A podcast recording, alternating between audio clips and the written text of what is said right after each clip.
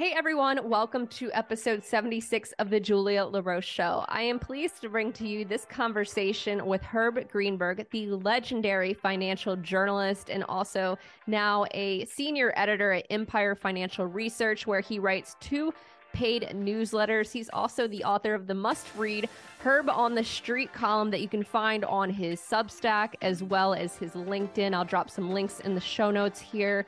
I've known Herb for many, many years when I was first starting out in the business journalism world. And in this conversation, we revisited his more than 40 years in business journalism and picking out some lessons along the way. We also got his take on these messy markets and this crazy economy. We discussed recent events, including the banking crisis and the collapse of Silicon Valley Bank. We got into short selling. We also discussed his recent shift from that more short bias to that long bias in his research today, as well as uh, some red flags that can come up for investors. We also delved into topics around longevity and retirement. And I have to say, this conversation was full of wisdom and lessons on both life and investing. I really, really enjoyed having Herb on, and I think you will too. By the way, if you are new to the channel, welcome. It is so great to have you. If you don't mind, please hit that like button and ring that notification bell so you won't miss any future episodes. And if you are listening to the podcast, please be sure to leave a rating and a review so you can help more folks find these episodes. Your support means so much to me and it will help me bring in some more amazing guests like Herb. Again, I hope you all enjoy this episode with Herb Greenberg. Herb Greenberg, senior editor at Empire Financial Research. It is so great to see you again, and it's great to welcome you on the show. Thanks so much for joining me, Herb. Julia, it is a pleasure to be here. Well, I would love to start with a bit about your own background for the folks watching and listening you and I we crossed paths when I worked at CNBC. I was an intern there and then did a a year long um I guess I don't know, I was a news associate then. And then I worked at Business Insider for many years and of course covering a lot of I guess activist hedge fund stories back then and I was kind of hoping we could revisit your own career because I got to say you're a legendary writer um, on all things like markets and I was kind of wondering how did you I know you grew up in Miami, went to the University of Miami. How did you first get interested in pursuing a career in business journalism? What was that for you? Totally through the back door. And I'm not even sure you could do it today. Uh, it was a very different time because we're talking um, the early 70s. Um, I wanted to be a radio disc jockey. Um, and uh, I had no real interest in, in being a journalist. Uh, I uh, just, so I went to um, Miami Dade Community College. Now I think it's called Miami Dade College for the first two years uh, of my college career. And there, um, I went to the careers office and I said, I want to be a disc jockey. What are the courses I have to take? And they said, um, you have to go to commu- take communications courses. And I said, communications courses. They said, yeah, journalism. And I said, journalism. I don't, I don't really know much about journalism. And um, I didn't really want to write, but I was very lucky because um, I went over to, uh, you know, I had to do that. So um, it turned out that Miami, that this college had a fantastic journalism professor who had really been someone who years earlier had taught so many great journalists in Miami back in the day uh, as a high school teacher, actually a high school journalism teacher, and she's extraordinarily well known. And I went in and uh, she told me to um, write, you know, work on the the, the, the college newspaper, and I went in and wrote a story. And for whatever reason, I was hooked. And it was just a, it was about a play. I think it might have even been a just a press release about a, you know, rewriting a press release about a play that was going to be on campus. And um, one thing led to another, and I just just sort of fell into it. And she recommended me for a job at the Miami News to be a copy boy back in the day. These days, this is a job. This was a job I would do early morning, 5 a.m. to I don't know, you know, uh, uh, noon and then go to school at one o'clock in the afternoon several days a week. That was, you know, you go in, you, you get the mail from the post, the mail bags from the post office, sort the mail, fill up glue pots, change ribbons and teletype machines, things that don't exist anymore today.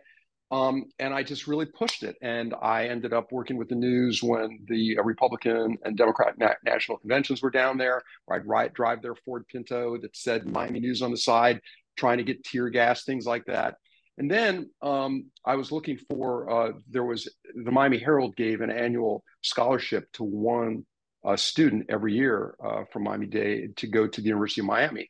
I had my heart set by then on going to the University of Florida, which had a much better journalism school. The University of Miami in those days, two journalism professors. Why would I want to go there?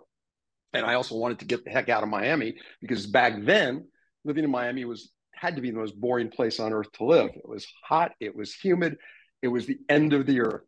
And so um, I get the scholarship and I, and I win, you know, the scholarship, you have to compete. And, uh, and I, I call up the Miami Herald and say, "Is there any way you can get me to the University of Florida?" They said, "No, this is to the University of Miami." It was the Jimmy called the Jimmy Burns Memorial uh, Scholarship, and um, and so I went to University of Miami, and it turned out University of Miami uh, was where I met some really great people. Uh, you know, it's like anything in college; it's the people you meet, and people who went on to do some really great things were in the classes I was in. Uh, worked in the on the on the newspaper, ended at the Miami Herald, um, and then got out of college and when I got out, I I wasn't really Miami Herald material, to be honest. Um, you know, I was a late bloomer, and I don't mind saying that because I'm a very strong believer that people that don't fit the mold can actually go on and do pretty good things. So they sent me up. Knight Ridder, which then I leaned heavily on Knight Ridder, uh, said, "Hey, up the road we have our smallest newspaper. It's called Boca Raton News." why don't you go up there and interview? They got me a job. They got me an interview there, it, and I and I hit it off with the editor and the managing editor, and they hired me, and it was one of those just great experiences because I this was a paper where there was a Sunday business section, and the Sunday business section nobody wanted to do. This is 1974. Watergate had just hit.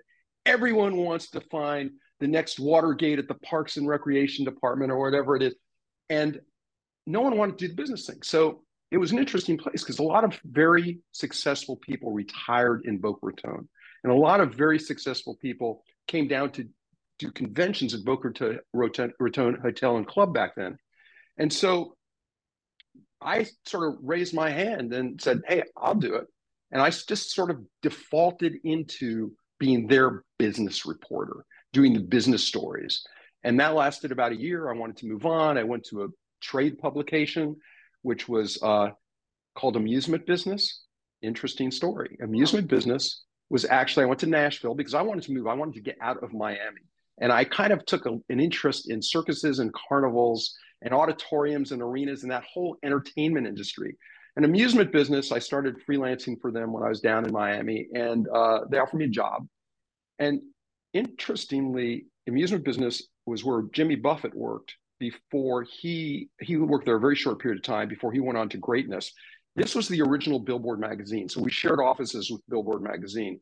Billboard magazine started as the outdoor billboard, which was the industry publication for back then vaudeville, circuses, carnivals, and all that. So I went and did that for a year, got bored, wanted to get back to journalism, and then ended up um, going back to Knight Ridder and saying, "Hey guys, I want to get back to daily journalism. I've had enough, you know, running around and uh, uh, visiting state fairs and knowing carnies and all that kind of stuff.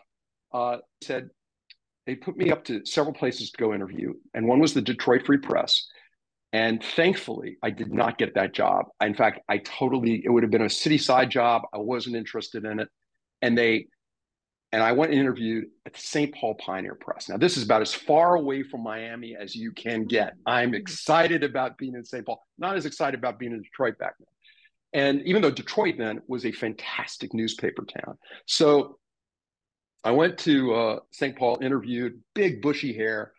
Business editor was like, you know, I was like the last guy he wanted to hire. And, um, but then I was persistent and he ended up hiring me and we ended up becoming good friends. And it was a wonderful break because back then, St. Paul, Minneapolis was a mini Chicago.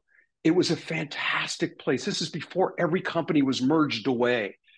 You covered everything back then. I mean, I covered the airlines. There were two airlines then, Republic Airlines and Northwest Northwest Airlines. I covered retail. I covered I mean, the Federal Reserve Bank of Minneapolis was there. I covered the railroads, Burlington Northern. I got to, you know, interact, even though I didn't know what was going, to interact with the CEO and president of of, of Burlington Northern Railroad and the Soo lines. I covered a lot. And then about three years later, and I met my wife there, and I covered 3M. I covered the 3M company. She was in the PR department there. And so I covered the 3M company.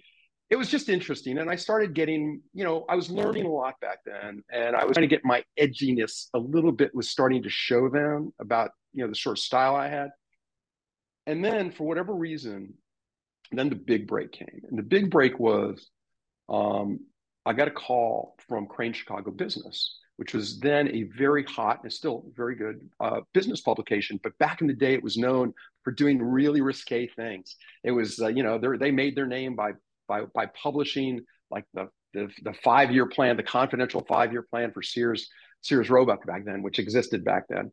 I caught a lot of flack for it, and they recruited me. They were they were there was a PR guy in Chicago who told them they should call me, and they recruited me to come work for them. And I went to work for them. And I always say Crain's was the boot camp of my career. I worked for Greg David, who was the managing editor back then. Um, he was the guy who really was very tough to work for, very difficult editor, but very good. You, I needed that at that time in my career. I learned about point of view, view journalism. They sort of patterned themselves off of Business Week back in those days, which was known as a point of view forward spin journalism, where you had to have an opinion. It was very hard for me to say to have an opinion about what was going to happen. I covered every annual meeting of every company I covered. That means going out to the hinterlands and the suburbs of Chicago and being the only person other than the management sitting in, in meetings, in the annual meetings, just going everything. You just covered everything back then. And I covered different industries back the food industry and the restaurant industry, whatever. And then after a few years, I got tired of that because I tend to get tired of things. And I called up a friend at the Chicago Tribune, and said, Hey, is there anything going on? And they said, Hey, yeah, we happen to have an opening. Went to the Chicago Tribune. Gosh, got to cover the food industry and all other things there. And I and then I got to become their New York financial correspondent. And then I went to an arbitrage firm for one year. And then, you know, the night of the crash. And then while I was at the arbitrage firm, this was in 86 to 87, a friend calls from who I'd met in Chicago at the Chicago Tribune, and he had since gone to the San Francisco Chronicle. And he said, um, Hey, we have a column we started here but we'd like to know if you're interested in doing it. And I said, nah, I'm working at this arbitrage firm. And not that I was happy at the arbitrage firm, I was a little bit of a fish out of water there. But I said I was happy and, you know, there was good potential upside. And I hadn't much thought about doing a column. But then the night of the 1987 stock market crash, I was on that job. And I saw what happened at that firm that day. And I that night I was supposed to go to a financial accounting class and it was you know class canceled i went out on nassau street in new york and nassau street you know is usually just teeming with people it was back then in the day you know it was empty and i thought to myself i said all these people who are being laid off who are going to lose their jobs today they're more qualified than i am to hold the job i'm, I'm running and i'm not that happy so i ended up um, call, going home calling my friend on the west coast saying, you know that job you called me about? He said, still open. I went out. I sold them an idea for an, an idea on how I would create, well, not create. The column already existed. It was written by two people. It was, it was a six day a week column. I said, this is what I want to do. And I felt ready for it. And that I started that column and the rest, you know, in my life is, is history. And um, it's been a great career. And I, I learned it again through the back door, making a lot of mistakes. Um, not knowing what I was doing. It's not that I still do, uh, but uh, it, it, and it, it, really I hit business journalism, and I would say the golden era of business journalism. And being in San Francisco during the dot com boom, you know, having a front row seat to that, writing the stories. That's when I got very aggressive, writing short stories and you know, you had all of the investment banks in San Francisco that were pumping out a lot of this garbage. Mm-hmm. And I was the guy right front and center, front of the San Francisco Chronicle. And this is before and after the internet. So what you had was you had the transition. I lived through the transition when my stuff was very proprietary back then. So I could write a story that had some edge.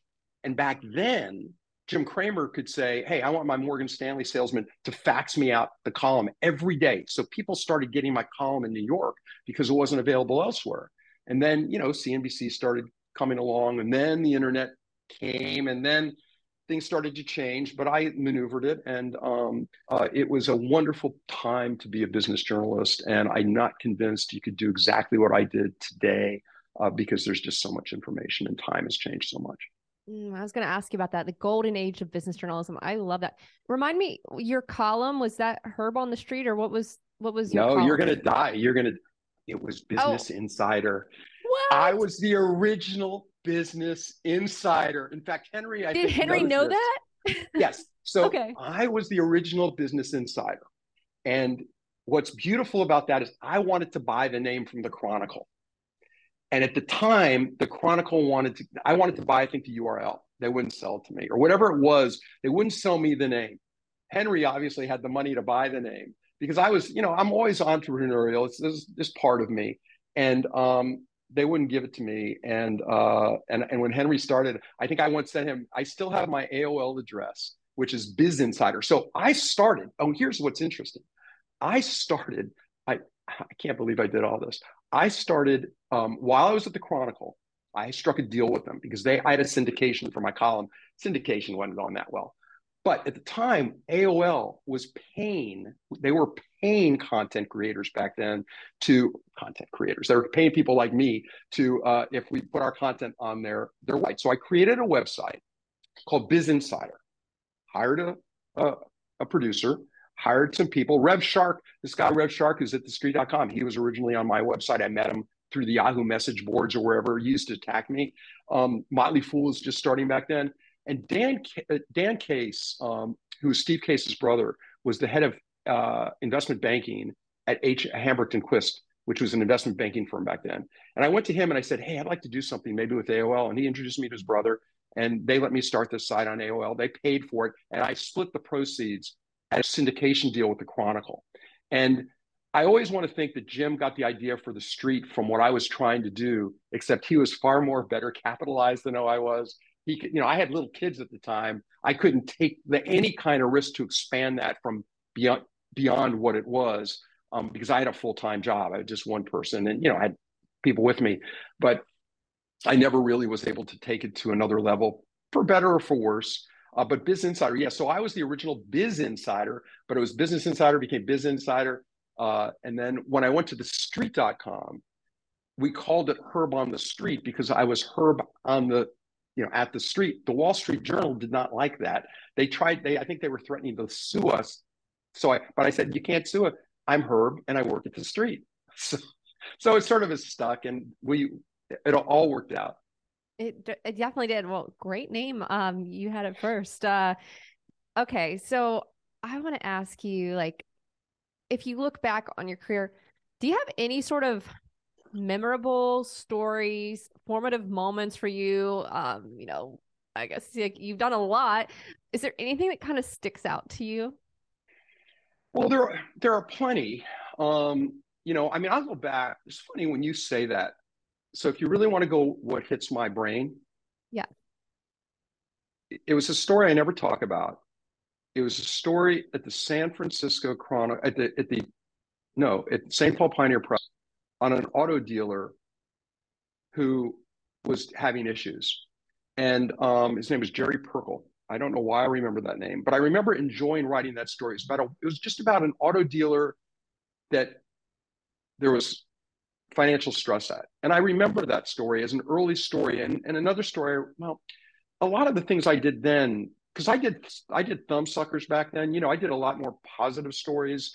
Um, one of the, my favorite stories, again, it was more of a positive story, was there was this legendary CEO of Northwest Airlines. His name was Donald Nyrop. He hated everybody, and everybody seemed to hate him, but he knew how to run an airline back in the day. One of my favorite stories, absolutely faves, was writing a story about how they made their money by selling their jets in the used jet market. That was the real business Northwest Airlines was in back in the day. They owned their jets, they didn't lease them, they owned them, and then they sold them back into third world countries, and they made a lot of money on that business. So I wrote a whole story about it, and then made the mistake of making a change last minute on the weekends. And there were those times I think we were already at cold press where they pasted things in. I made a change, and by the time it hit the Sunday paper, they pasted it in wrong, upside down and backwards, and it was a mess. But I love that story.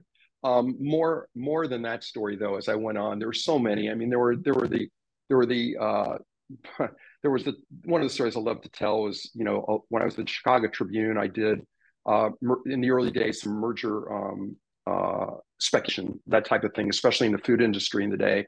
And I used to get these tips from this guy, and they were really interesting tips. And we never knew who it was, but I was able to confirm the information.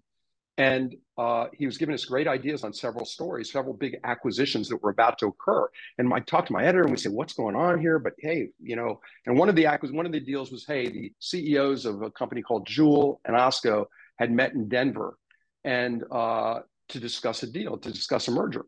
And I called, and my, my editor said, Why don't you call all the hotels in Denver? Back then, you could do that kind of thing. Called all the hotels in Denver, and I, I asked if this uh, guy, Wes Christopherson, had been staying there, and I found a hotel he was staying at.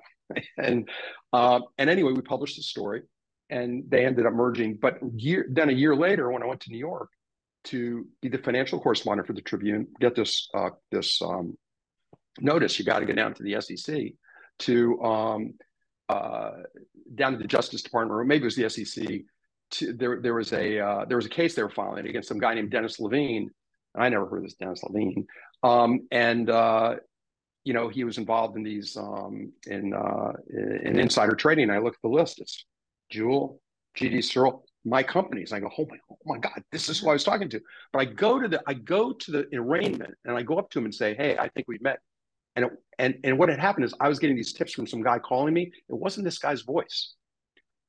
A week or two later, or whatever the time span was, another guy was was was arrested in this was was was arrested in this case, was indicted, and it was a guy named Robert Wilkis. And I don't I don't know that I went down there to see his arraignment, but I called his house, and it was his voice. It was the voice of the person who had been calling me a year earlier. And then I called back. I was so like, I, I, left a message. And then I was like so taken. I called back. And then his daughter's voice was on the phone, um, or his child's voice was on the phone, and which made me feel horrible. Um, but anyway, uh, those kind of things. And then I've had the frauds. I've had, you know, there's just, there's been so many. Uh, you know, they all have their little twists and turns. And, you know, there's some that I got right and some I got wrong. I want to try to zoom in on this, you know, golden age of business journalism and i just wonder like what do you think of the state of um, we can keep it at business journalism of business journalism today hmm. it's it depends what you're talking about and how you define journalism you know do you define it as newspapers do you define it as information uh, you know, there's a lot of good journalism out there, right? There's, I mean, I can go down. I, I, what I, the one thing I've always loved about Twitter is it links me to stories that I ordinarily wouldn't have seen. Um, so, you know, whether it's the Financial Times, which I would say is the edgiest of the publications, or it's the Journal, you know, it's the same cast of characters, or it's Bloomberg. There are great stories throughout and wonderful business journalism, you know, augmented by uh, ProPublica. Um, and then on the local angle, there's less and less. But even here in San Diego, um, I often will tweet out something from the from the Tribune, just the Union Tribune, just because I know it's something the national audience is not watching. Um, so I think the state of business journalism is is is fine. It's competitive, but the part that concerns me, or that's made it harder, is that you know I used to have my short my sources right when blogs came about, my sources wound up shortcutting the middle guy, right? Because they all thought, you know, a lot of these people on Wall Street, they think they're geniuses. You know, they're, you know, they're, um, you know, uh, you know, they're, they're, they, they think they should be the ones. They have huge egos. What do you need the journalists for? So they just go through it, and what they just they just sort of skip us. And even if it's the activist short sellers, the activist short sellers do it on their own. They don't need to come to a journalist to talk to a journalist. You know, Nate Anderson doesn't need to, he publishes himself. You know, if you talk to Nate Anderson at Hindenburg or you talk to Carson Block at Muddy Waters, they view themselves as a form of journalism. They've taken off where journalists have left off because remember, in journalism, there's fewer bodies. And I would go so far as to say stories that I wrote that helped make my career at the San Francisco Chronicle before they could count uh, count um, eyeballs. Those stories never would have been written today because people would have seen nobody is reading that story, Herb. That's what I've said. Even though the story probably led to somebody going to jail or helped people get out, but the stocks were too small, Warren is liquid, whatever the case may have been. Those stories aren't getting followed. They're just not getting tracked because there just aren't enough people. They don't have the headline grabbing potential. You know, there's so many companies out there, public companies, and you know, try to get an editor interested in some company that's just not going to resonate. That it's hard to explain what the company does. So, I think that's where business journalism kind of falls off, and that's where it's having a problem. But the gap has been filled, in a sense, by the activists. Now, I'll say the difference between the activists and journalists is you know how we, and I'm no longer formally a journalist, but I still have journalism in me, how we try to fact check things, how we try to understand, you know, using the word fraud. Okay. I never used the word fraud. I couldn't use the word fraud, even alleged fraud. The activists, they call things frauds. People on, on social media always refer to things as frauds. Um, I always joke one day there'll be the lawsuit from hell, but that lawsuit really has never come. So I think you um, you you you have business journalism falls down, it's just the lack of resources um, throughout the entire system to cover the smaller companies and to cover them aggressively. It's sort of like um, local journalism in general can't cover municipalities the way they used to. So people can get away with, um, you know, with, you know, finagling and doing things that they probably shouldn't without being called out. So I think that's the concern I have. Um, but I, I, I will never be one to sit here and bash the media because I spent years in the media, and I think the media has always had flaws. Um, but I'm a big supporter of it, uh, and I, I, I, and when it does things well, it does it really well. Yeah, I have to say, Herb, I've really enjoyed like just listening to you in the first uh, half of this discussion, and um, you know, I, I had the opportunity to teach uh, some business journalism students during the pandemic. And if I ever had that opportunity again, you're the kind of person I would want talking to the students just because I feel like there's so many lessons in there. Um, sure, anytime. Doing that work. Yeah. Okay. I do want to shift and talk about, um, let's see, let's do like the big picture. What is kind of your big picture assessment of both the markets and the economy today? What is that for you? You know, it's interesting. I'm not um, a big picture type guy, but since I work at Empire, uh, which is a newsletter company, um, I have had I've focused I've found myself focusing on big picture things just because that's part of they're part of the promotions we do, and we try to have themes.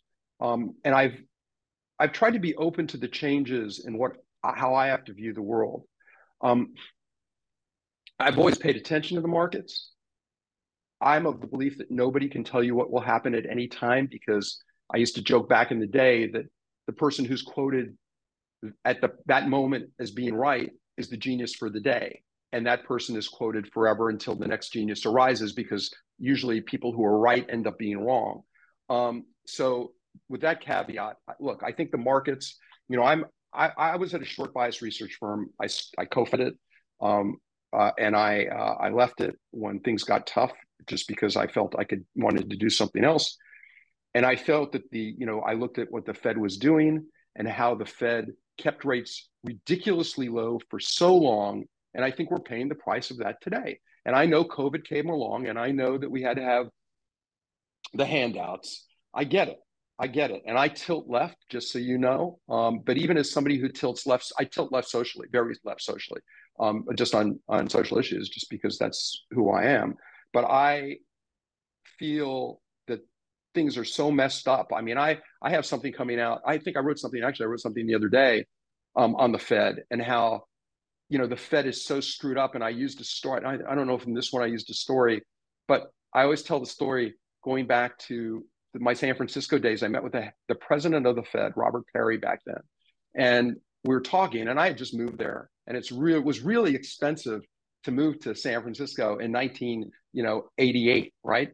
And uh, I said that to him. We're having coffee or lunch or in his office. And he said um, he said I don't see that. The data doesn't show that. The data doesn't show that. And I said well you know talk to people he said and then he stopped and he said you know we have had trouble trying to recruit here because it's so expensive and so that was the that was the lesson the discrepancy between what's real and the data. So data can only take you so far in anything. I like data. I like using data. Use it right now with certain stock selections, with certain things I do. Data can lead you in the right direction, especially if it's been back tested in a certain way. But we have a Fed, and as I, I ended this piece the other day saying, you know, you know, the Fed, you know, you always, we all are novices. Most of us are novices when it comes to the economy and the Fed. A lot of people, everybody thinks they have, and everybody thinks they know. But most of us don't really understand the nuances. And it's important the nuances of the Federal Reserve System. Spend time on it. I know I've spent a lot of time researching lately for something I'm working on. And there's so many twists and turns and so many things. And I said, you know, most of us are novices and we want to think the Fed knows what it's doing. And we want to think the Fed isn't politicized. And we want to think the Fed will do the right thing. But the reality is, it doesn't know what it's doing. It, it's no different than us. It's making things up as it goes along. You know, it's it, it, it you know, it's made a lot of mistakes. And you know, I, I don't think that saving depositors at SVB is a mistake. I think that's brilliant. But how did they let SVB get in trouble in the first place when they're supposed to be overseeing it and they allow the, the rules to change? So, what do I think? I think the market, that's a long winded way of saying the markets are messy.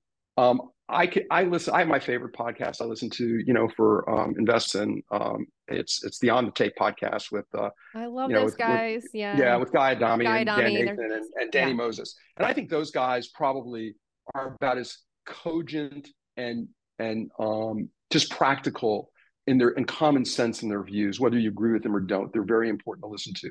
And I've been listening to them since the day they started. And I think when you listen to some of this and you see, even when they bring on a guy like Mike Wilson, who's a strategist at Morgan Stanley, and you listen, you know, he's now the guy, right? Because he's called it right. I don't know that he'll always be the guy. So you listen to this and you, and all you can do is amass all the information you have. And I think, you know, we all know that interest rates staying high at 5%. My sister and I are going back and forth. Gee, you know, and there's another, I should, maybe there's a C. She's telling me today there's a CD at, at 6% or five, whatever there are certain points where the market is screwed. Now, that said, now that I'm at Empire and I'm doing long biased research, which I enjoy and which I found companies that actually have risen in this environment, you know, long term, the markets tend to go up. They could be flat for 10 years, who knows? But the market structure clearly has changed. Uh, you know, ETFs have played a role. There are a lot of changes in the markets. So, what do I think about the markets? Term, I would tell anyone, especially somebody young, to just go ahead and keep funding your your your 401k plan and your IRA. I think that's the smart thing and the right thing to do. I wish I had been more aggressive at it. Um, and I think that just you know just continue. I'm a I'm a big believer in that. Uh, I'm not a big believer. I think trading is hard. Um, I'm not a trader. I've tried my hand at it. I don't have the uh, the the the uh, emotional um, stability and wherewithal to do it. I have better things to do with my life than worry about how a stock is going to do at any given moment. I prefer long term ideas that will work over the long term. Um, I think those will do well as long as you have the ability to walk the walk and talk the talk about long term and patient and having patience. Um, I think the economy is craziest thing I've ever seen because you talk about you see all the white collar workers getting laid off and then you see I, I was taking my grandkids were in town we went down to a to a like a, a boardwalk here in San Diego and um, they had a job palooza for all the low end jobs. You know, they're trying like heck to hire people. They can't find enough people at the low end to work because so you have this disconnect in the environment right now. And the disconnect itself, there's this, Mike Green, who's this um, brilliant strategist he uh, he has this very interesting point where he talks about how passive investing, which is fueled by 401ks, could actually take a hit. And passive investing has fueled this market for 10 plus years, could take a hit because these white collar workers are being laid off. So they're not going to be funding their retirement plans. So there's the dynamics, or I would like to say the gyroscope of everything going on is pretty impossible to figure out. We just know things are kind of messy. Yeah, markets are messy. The economy is crazy there's some really interesting ideas in there and I I'd like to kind of explore it a little bit with you. And um, let me just pull some of the of these threads together. Okay. So um, you do long biased research now. Um, I think mm-hmm. in the past you did more like short biased. Um, mm-hmm. and you also mentioned that you kind of wish um, you were more aggressive with your own 401k and like this message to younger folks keep on investing. Um, did did um and maybe I'm totally off here. Did having more of a I, I don't know, like more of a if you did more short biased, did that make you a bit more bearish or? Oh my God, that's a that is the best question anybody has ever asked me, and I'm glad I can say it in a public forum. I feel horrible. Look, we do what I did for a living and you're the guy who's always raising red flags. You can't be the guy who does it. And if you're not authentic, you just might as well move on. I was surrounded by and had access to, I would like to say, some of the smartest people on Wall Street. And I am a, I tilt cautiously, just personally, that's my DNA. And I'd be ready to totally fund something, go into something, and then I talk to one of my sources, and they fly this thing out about the market about to fall. I mean, it's like the worst thing I could have was the access to the information I had. I mean, it it to this day, my wife and I talk about it. It's probably where my job got in the way, um, in the way, and um, but I at least I can say I whatever I wrote, I you know I you know I ate my own cooking, uh, and um, and I think that that is a professional um, potential professional um, uh, risk with being somebody who's constantly reporting on what's going to go down. And I did a lot on the markets too. So you know, and you know, bearish prognosticators make very strong can make a very strong case.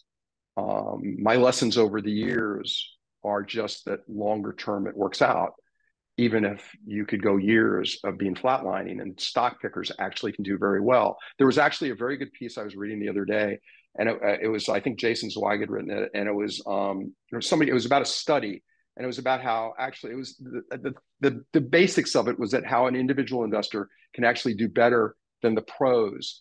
And what I think is interesting, that wasn't the, that was part of it. But what you learn from all this is we're all in the press, we're quoting these hedge fund managers, we're quoting these pros, these little fund managers. You have to remember they have a different, often have different, um, um, their business models are very different than an individual. They have quarterly performance that they have to meet.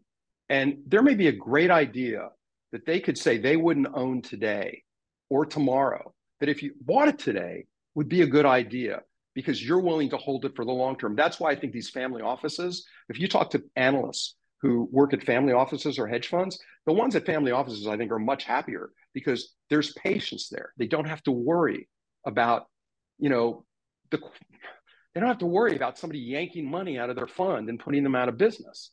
And that seems to be the dysfunction of running other people's money in such a you know dynamic way as hedge funds have and as, as the hedge fund environment has changed um, so yeah it's um you know so i've learned a lot over the years. I've interviewed i'd like to think that over my entire career having interviewed even when i was doing more long bias when i was doing my column interviewed some of the great mutual fund managers of the day um, the great long investors of the day the great traders of the day um, you know really understanding and looking back and seeing how some of these companies, some of them you'd never, even if you look at my portfolio, the model portfolios I have, some of these companies, you no one ever talks about them, but they've been great compounders. They've just really done, not before I got involved, they were great compounders and they've gone and compounded for years and years and years. It just never, no one's ever talking about them in the press because who wants to talk about an insurance brokerage business? You know, yeah. who wants to talk about, you know, some of these companies? that's what I I found the most interesting, and I think that's why why I like even when you look at Berkshire and you look at Munger and you look at at Buffett, as some people may think they're out of step on certain things. No, something I tweeted today. You know, you know they may seem you know irrelevant at times to people. Think you can argue what's relevant, but common sense never goes out of style, and that I think really does go for investing and and what you buy but you have to be willing to do to be independent and have your own brain and really have conviction which is yeah. really hard for most people Yeah. And like it brings up a couple like mental models of like you can have two seemingly opposing ideas in your mind at once. And then also you mentioned Charlie Munger.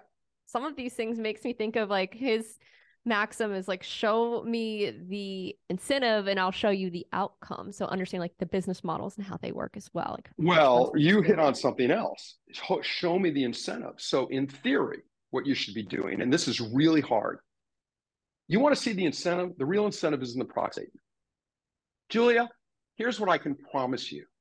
Nobody, let alone cracks a 10K or 10Q or looks at 8Ks that are filed, nobody reads the proxy statements. And there's a reason they don't read the proxy statements. They're really hard to read mm-hmm. and they're really complicated. They are not written in English, especially when it comes to compensation. So when I'm really trying to do some work and I look in there, I'll put in, I'll try to find the bonus structure. Sometimes the word bonus works. Sometimes the word incentive works. Sometimes, you know, you look and then you, you're, you're trying to find what is the incentive here? And is it something that's really aligned with shareholders? And even that's subject to interpretation.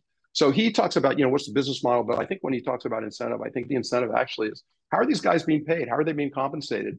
You know, how much are they making from the stock? Is that a good thing or bad thing? Some people say if they're if they're too aligned, that's not a good thing. You know, um, you know, there's currently a big brouhaha on stock buybacks. I I used to be a big critic of stock buybacks until I started really getting serious about it and looking at it. And I'm not the critic I once was because certain stock buybacks are they are the best investment a company can buy, depending on when the stock is the stock is bought.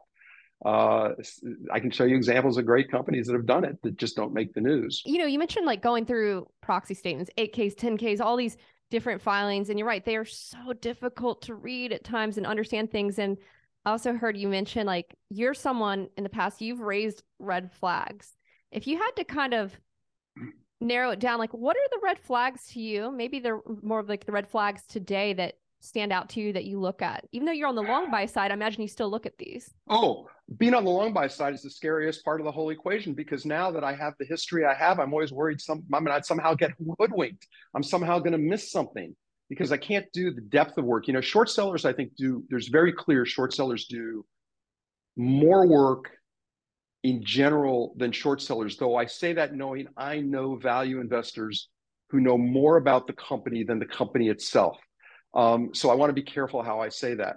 I uh, I think that um, uh, in terms of red flags, I mean, I use some shortcuts right now because I use some data that tries to flag it from some of my friends at Kailash Concepts. They're a quant firm. And so I like using quant data to help flag some potential problems. I think right now, right now that we're talking, I think one of the things I started writing a um, just the other day, yesterday, yesterday actually, or well, I don't know when you're going to run this, but I just started writing something called the Red Flag Alert as part of my my Substack, uh, my Herb on the Street at Substack, and also for Empire Research, I'm doing this. And um, I'm using some lists, and the lists basically boil down to some companies with the crummiest data. Well, part of it has to do with the level of debt they have relative to their cat, whether their cash flow discrepancy between their cash flow earnings and debt. If debt is rising rapidly, cash flow and earnings are falling. That's a red flag, and it's something you could use to look for stocks to avoid. Some people might use it for stocks to short. One of the stocks I I mentioned, then that very next day was down 18% by dumb luck on my part. Um, but I think that um, you look for that. And if you're using the quant data, you can look for companies that genuinely rank at the bottom of the list. And by back testing, that would show that they historically would underperform the market. And you look for things where that you can look at, you can look at potential earnings manipulation. There are actual quant tools that can point you in the direction of earnings manipulation. Um, there, the M score is what it's basically been known as. Um, but you look at the components of that, and then you can use that as a jumping off point to do more research because even the data can be wrong. The data can mislead you. I've seen companies, uh, there's an earnings manipulators list that Kailash puts out. And I've seen companies land on that list and then go off that list. So you have to be careful how you use a list like that because there can be something going on at the company for a quarter or two that, you know, doesn't. Uh, so you know, I'm just looking, I'm doing my same old thing too. You know, I'm, you, you know, you have a hunch as you start going through earnings transcripts and you start looking at how, what company is saying about certain things. Um, but you come to it with a long bias. And the big question is, you know, can you follow through? And there's some companies I've held back on just because there's something, you know, competitive or something that concerns me. Yeah. Let me ask this question. And I, I really just, I don't know the answer and I'm not even, maybe it's a concern to have. How about, you know, we had a decade plus of like low zero interest rates. Um, and I'm sure a lot of companies probably were issuing debt. With the rising rates and historically fast too in the last year, do do companies face like debt problems or probably phrasing this totally wrong, but do you think of they're called like... they're they're well they're called zombie companies. Okay. There are companies that face that face debt issues, and especially companies that loaded up on debt um, when rates were low. Now it depends on when the maturities of those debts are the, the debt is. So the one issue that you could see any short seller talk about, and I know Jim Chanos has been talking about it, and he and others have pointed that out uh, over and over. And what they're looking at is is companies that have too much debt, and that debt is getting ready to mature and they have to refinance at high rates. So there's, you know, I'm not the guy who's going to sit here and do the analysis of that in a way that I can be so conversant on it. I'll look at maturities and see, but there are that is a something any investor should be concerned about. But again, come back to what I said. You have your debt is rising, your earnings are falling, your cash flow is falling, and you have to say, something's going on here. Take a look at the balance sheet. What's going on? What's happening to their cash position? So these are just basics, but they are signs of companies that do face that potential trap. In this conversation, uh, you also brought up Silicon Valley Bank, um, mm-hmm. and we've had a spate of recent bank failures. Mm-hmm. What are what are your thoughts there? Um, I'm just I, will keep this more of an open question. I'm I'm just curious, like your view of the situation. So, what I always find interesting about Silicon Valley Bank is that months before it failed, there were short sellers who were publishing their work on Twitter. They were they were very public about. Um, I think Danny Moses was talking about it on on the on the tape. There were short sellers who were very very open about the problem they saw there with their um, held to maturity book of, of securities of uh, of bonds and uh, of treasuries and um, so I think it's a this is a classic case where people didn't see it coming, but what ha- people saw it coming, but the people who should have seen it coming didn't see it coming because they were so reliant on what management was saying, and it was complex, right? This is not financial services is not everybody's cup of tea. It's not everybody is a good banking analyst. Not everybody has a nose for that. And I think a lot of people, by the way, Julia, are afraid to say that they don't really understand it because they're afraid they'll be laughed out of the room. But the reality is, is most people don't understand everything, and most people aren't experts in everything. And and the accounting for banks is and insurance companies is different than the way you're going to account for, you know, uh, a beverage company. So I think a lot of people missed it, and I think um, it it was so. I think though the problem we had was the you really ended up with this when the venture capitalists said take your money out to their clients instead of stepping in and helping as they probably should have done um, that led to the panic and it went from one to the next to the next and that's where we are and i'm not an expert on banks i I, I only know what the experts say. And the experts say there will be more. And I wrote a piece the other day about um, about uh, the short. The, there's claims that the short sellers have caused this, and especially post SVB. And I wrote a piece pointing out why that may not be the case, why that isn't well, why it likely isn't the case. And um, you know, this question is should there be a ban on short selling? I quote this guy named Harold Bradley, and Harold's this brilliant tr- former trading guy, and he used to be the um, chief investment investment officer of the Kauffman Foundation many years ago. And he was before that he was at the American Century Funds. He was a trader. He tra- this guy knows stuff more than most people. And his view, and I quoted him when I was at CNBC in 2010 when we did a man versus versus machine uh, series, and I quoted him as out that the monster in the markets created by the machines might be the ETFs. The fact is, you have these entities that hold illiquid securities that are traded as a liquid a liquid entity, but because they hold illiquid securities, if people suddenly rush to sell them, those illiquid securities now become a self fulfilling prophecy because of the creation and destruction process, the sale and the buying and selling process that ETFs use. And that sort of creates a real problem in the market for those kind of securities. In the case of the regional banks, arguably, the regional banks, if you go down the list of the, of 145 stocks in the uh, the Spider uh, Regional Bank ETF, known as the KRE, you'll see that when you get lower in the list, there are a lot of there are a lot of small banks there that they have okay volume, but it's not high volume.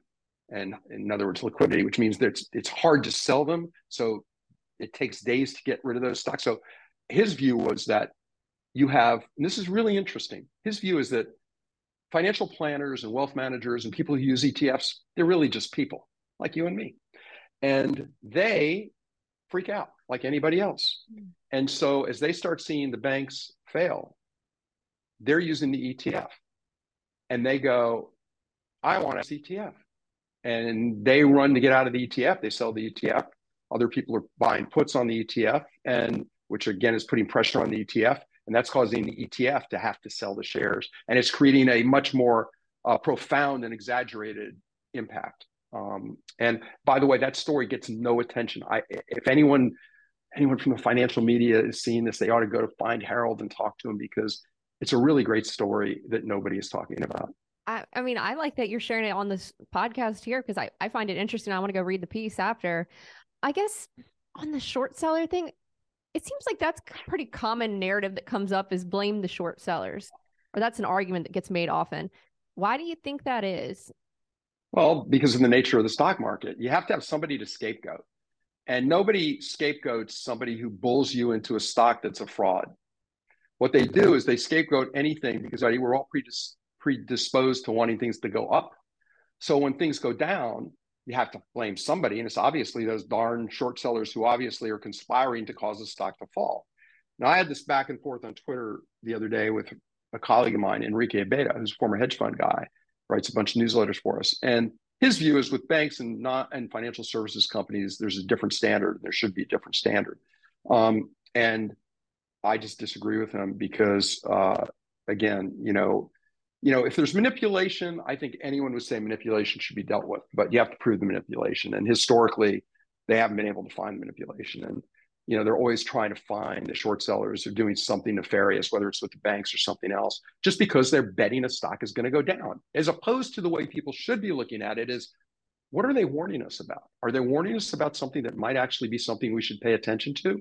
And that's, you know, when I did the short research, the best comment I could get would be from a subscriber who would say, Thank you. You kept us from buying more, or because of your work, we sold. They weren't shorting the stock.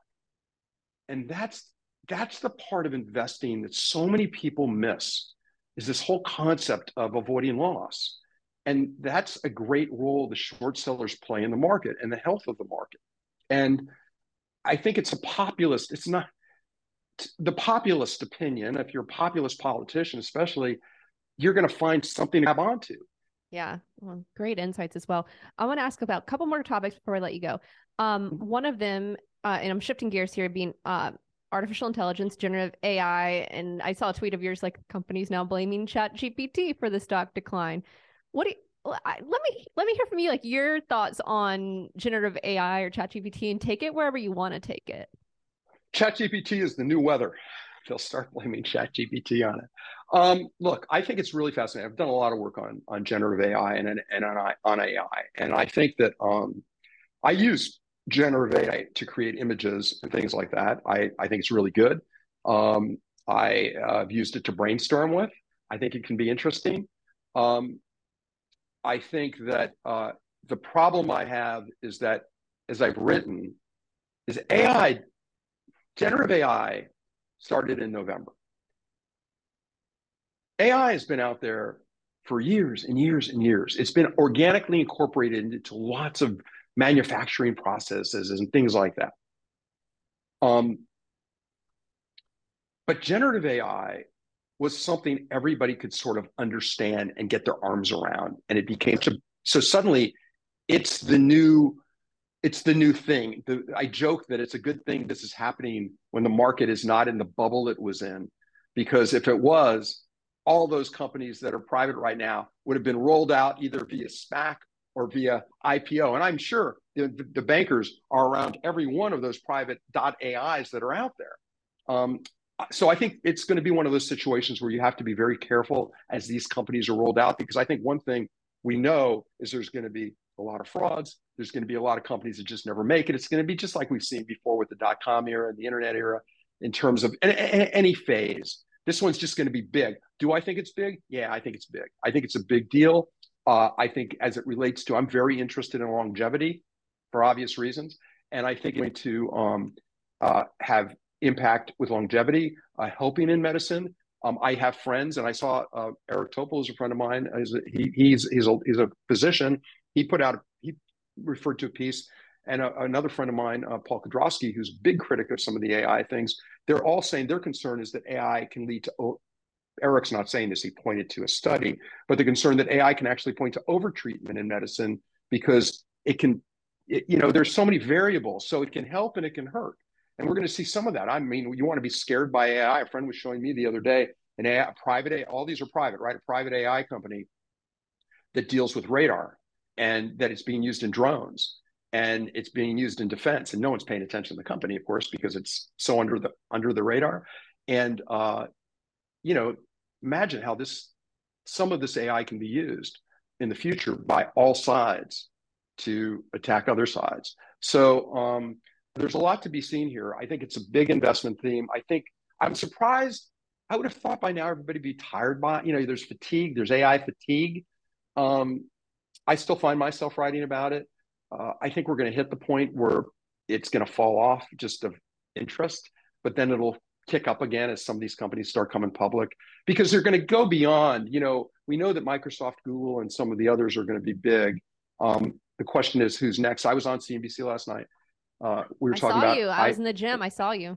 we were talking about so you had the sound down, but what we were saying had you had the sound up was we were talking about IBM, and you know IBM suddenly becoming an AI play, and the joke, and it's something I'm going to write about, is you know what is IBM anyway? You know, you know, and the and what Brian Sullivan asked, he was the host. He said, "Can they have? Can they?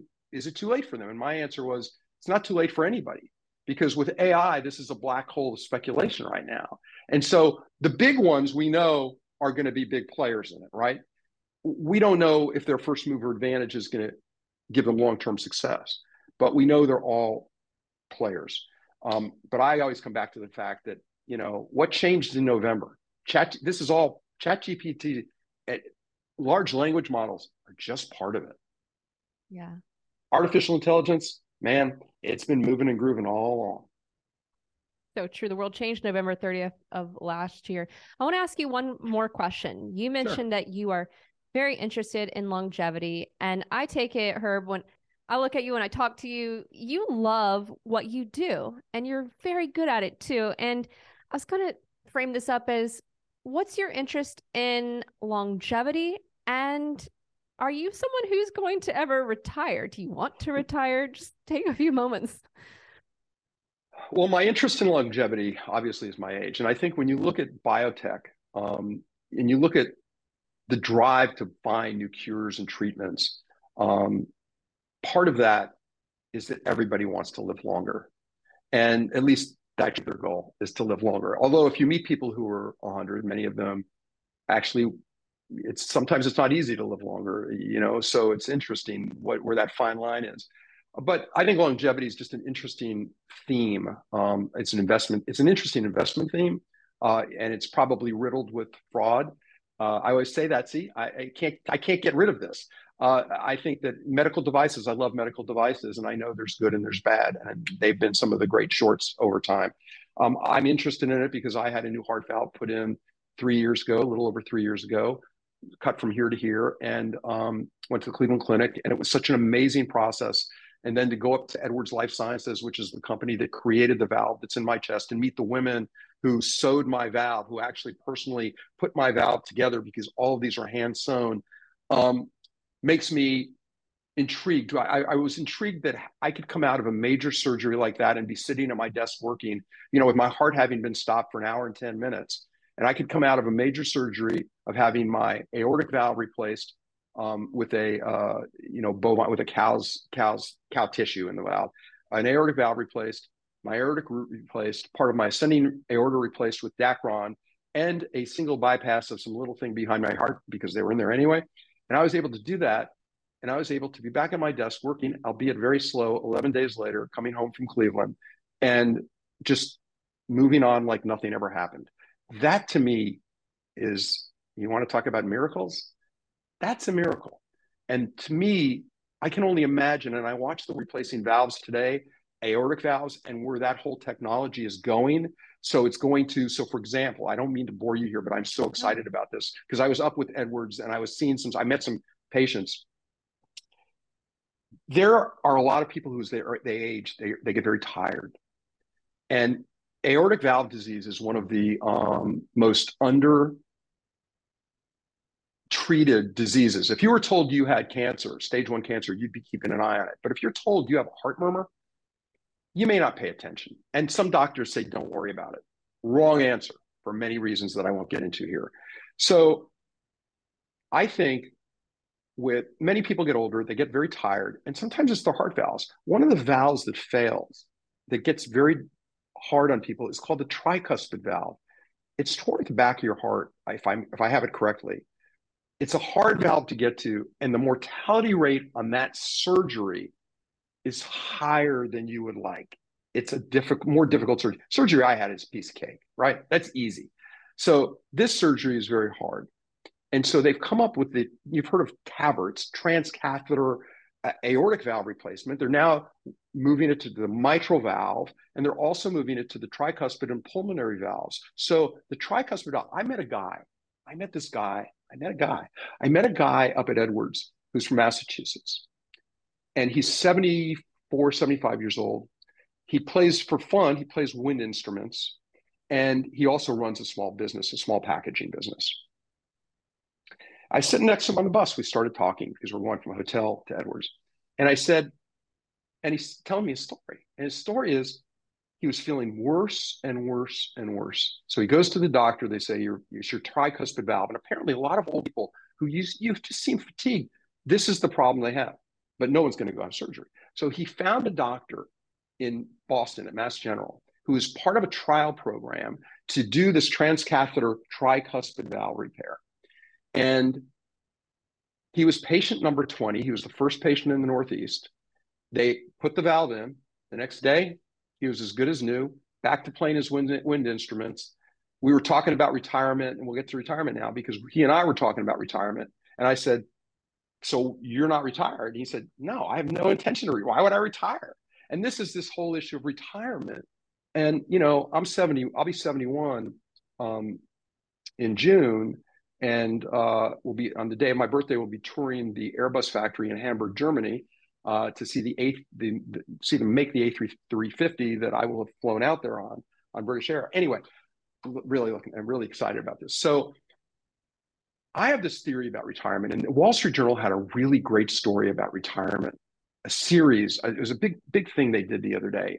It's fantastic. I, I keep wanting to write about it, but I've just been too busy. And First sentence was the guy they quoted, and he said, I'll retire at my funeral. And I think, and maybe it's re, maybe it's creative people. You know, you can't turn off creativity. You can turn off sales, but you can't turn off entrepreneurial feelings, right? You can turn off if you've been doing something all your life that's hard work. You can turn that off and stop doing it because it's a drudgery. But it's rare that I have a I don't get excited about what I do. I don't always like what I do. I always joke that writing is hard. Uh, I still remember the moment in Chicago when I transitioned and writing became easier. There was a point where it actually it was really hard, but it happened on news stories. Um, and then when I'm working now, you know, I always talk about how hard it is to start a big project and how I cozy up to it. You're learning about a new company and you don't know what this company does and it takes time. And I've done this before, but then you get into it and then it's the puzzle. So when you do what I do for a living, I'm always putting together a jigsaw puzzle, even if it's long biased. I'm still, when you're writing it, you're piecing it together and you're trying to make it work. And even if I'm writing for two people, I'm still writing it. I'm writing it for myself, basically. And that keeps my brain active. And if I'm doing the research and if I'm trying to figure out something I don't understand and it's a new type of, that keeps you fresh. And I've talked to enough people who've retired. Some of them have done very well. They do like playing golf all day. And some people somehow do it. Other people tell you that after six months, it was the most boring thing I could do. Please get me back to, to work somehow. And I think there are plenty of stories about people who retire and they become atrophied and they just go downhill. And I think, you know, you know when you're old. I don't feel old. I, I was my wife and I were talking about this today. Here's where I feel old. And I know it's old. We like to travel. Jet lag does hit you harder the older you get. So when you're going to another continent, east or west, you, you feel it. And you feel it a little harder than you did when you're younger. Um, you know, so that's where you feel, but you don't feel it. You don't wake up and say, gee, I'm 71. I feel like an old man. I joke about it, but when I turned 70, man, I ran seven miles. I, I jogged and walked seven. I did it. I walk every day. So I walked and jogged. I live in a very hilly area, seven miles just to you know represent my my my 70 years. And it's just you know keep doing it until you can't. I mean what else would i do? I don't i don't have a hobby. I mean this job on my weekends i mean my family i've i've been able to to to, to throttle back. I've been able to the velocity of what i do is less but i still am here. I generally get up about four in the morning. I put the oatmeal on come in here, get ready, go make the coffee with the oatmeal, come back, start reading stuff. And I'm usually here till four or five o'clock in the afternoon. During that time, I'm also out exercising. If I have to do something else, I do something else. I'm not working on, unless I'm on a project, I'm not on such a deadline that my head's going to explode. And I'm trying to keep busy and keep engaged with people.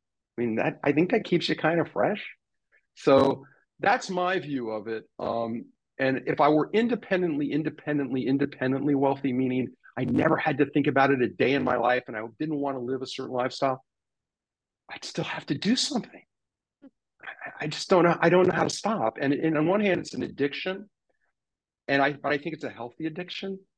Um, and, you know, and I know I'm not the only one who, who has these thoughts. I love that. And I have to say in this entire conversation, there's been, you know, many great um, lessons on life and, and investing as well. And it's been an absolute delight having on the show. And Herb, I want to give you a few moments if you want to share where folks can subscribe to your newsletters, read your newsletters, um, follow you on social media, and any parting thoughts, things that we didn't bring up in this conversation that you'd like to share, please take a moment think, to do so. Well, I think we've covered everything. Um, and and this has been a fantastic interview, and I really appreciate you letting me speak about this because you've hit things other people haven't hit that I think are really important and that I enjoy talking about. Um, you can read me. Um, I work for Empire Financial Research. It is a newsletter company. I write two long biased uh, financial newsletters. One is called the QuantX System, QuantX System newsletter, where we use a quant system to just help us select uh, companies and the other is um, called Empire Real Wealth, where I write about bigger companies, uh, and um, one is more expensive than the other. Uh, the Empire Real Wealth is the more the introductory one, and then I write daily. Oh, I, it's we have something we call the Empire Financial Daily. I write for that one, two, three, four times a week, sometimes no times a week, um, and then I also put that on, link, on my Herb on the Street column on LinkedIn and then I also just started putting that over on Substack, where I have Herb Greenberg slash on the street, but it's Herb, Herb on the street. So I'm also putting the things on on on Substack where I just started this. Also added this new red flags alert, red flag alert, which we'll see how that goes. I'm, I'm, i like to play with things. I like to test things. Um, I I probably used to drive my business partner crazy at Pacific Square because I want to. I'm always wanting to try things because oh, what if the worst that could happen is it doesn't work? You know, so you try all these new things, and and um, so that's pretty much where I am. I'm on Twitter. Uh, I used to have a blue check. I don't have a blue check. I'm at Herb Greenberg on Twitter. I no longer have a blue check. I I, I think about it from a business perspective. Is that blue check going to help me or hurt me? And I have no idea. Um, Uh, and I um, am on LinkedIn, obviously, where I do post some things, but and I'm on notes now on Substack, but I'm trying to figure out notes. I don't I don't know notes. I'm on I mean I'm here, there, and everywhere, but I uh, you know so I would say social media. I'm, I'm on Facebook too, but you know I keep that pretty private. So um yeah. Yeah. That's well, it. Herb Greenberg. I've spoken enough. Thank you so much for being so generous with your time and your ideas. Really appreciate you coming on and great to see you again. Julia, this has been great. Thank you. Hey everyone, I really hope you enjoyed that video. Be sure to hit that like button, the subscribe, and that bell so you won't miss any new videos.